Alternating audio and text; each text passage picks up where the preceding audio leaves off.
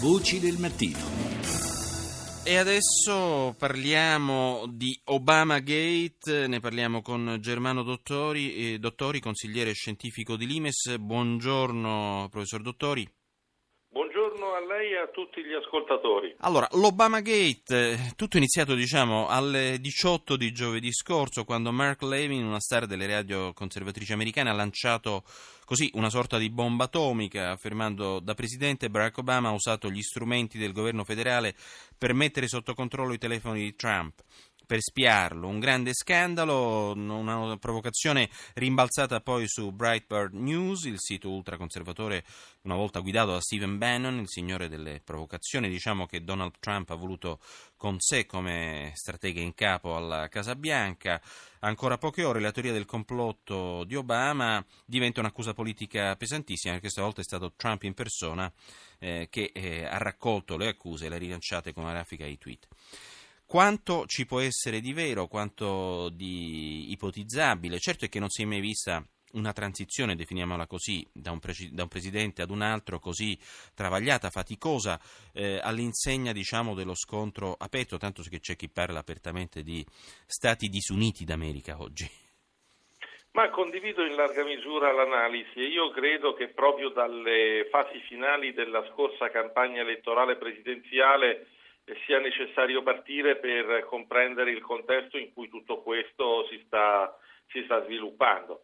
Aveva già colpito moltissimo tutti coloro che guardano la politica americana, vedere il presidente in carica del, dell'epoca, appunto Obama, eh, andare a fare i comizi al posto della nominata Hillary Clinton per sostenerla contro lo sfidante repubblicano. Era una cosa sostanzialmente senza precedenti e che aveva fatto pensare a qualcuno che ehm, il, l'ex presidente avesse avuto in qualche modo sentore anche dai dati raccolti dall'intelligence americana che eh, Trump stesse crescendo nei consensi molto di più di quello che si poteva vedere eh, attraverso i sondaggi, i sondaggi ufficiali. Comunque al di là di tutto questo, eh, l'establishment in questo momento vicino a Trump, il gruppo diciamo, dei trampiani, eh, si sente sotto attacco e ritiene che all'interno degli apparati, soprattutto all'interno di quello che viene chiamato lo Stato profondo americano,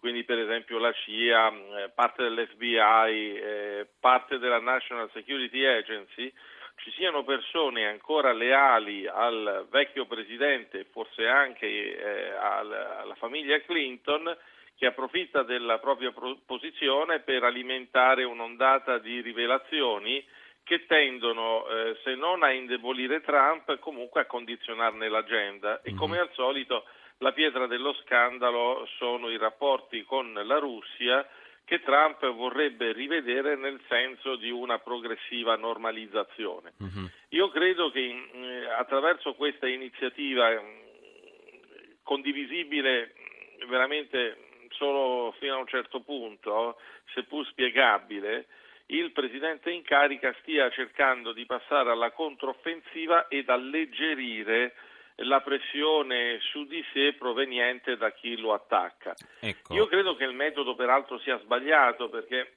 insomma, non viviamo più nell'epoca delle cimici, viviamo in certo. un'epoca in cui per sapere quello che si fa basta veramente che eh, si osservino i dati che provengono dai nostri telefonini e negli Stati Uniti purtroppo c'è una capacità di ascolto sostanzialmente illimitata, mm. anche se c'è da dire che in seguito alle rivelazioni di Snowden sono accadute delle cose importanti e in modo particolare è stato teoricamente stabilito che la National Security Agency non può condurre delle attività di spionaggio a strascico eh, sui cosiddetti big data eh, sui cittadini americani. Certo. Quindi qui eh, c'è anche in contestazione l'ipotesi di una violazione delle leggi americane.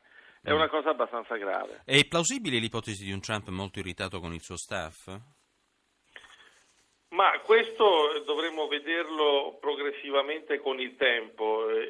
C'è soprattutto da capire quanto il presidente eh, attuale, che di per sé è una persona abbastanza lontana da un approccio ideologico alla politica, è un uomo d'affari, un pragmatico, sia eh, disposto a far, eh, far manipolare la propria agenda da persone che invece hanno un approccio alla politica decisamente molto più ideologico, appunto come diciamo. Steven Bannon, certo. esattamente.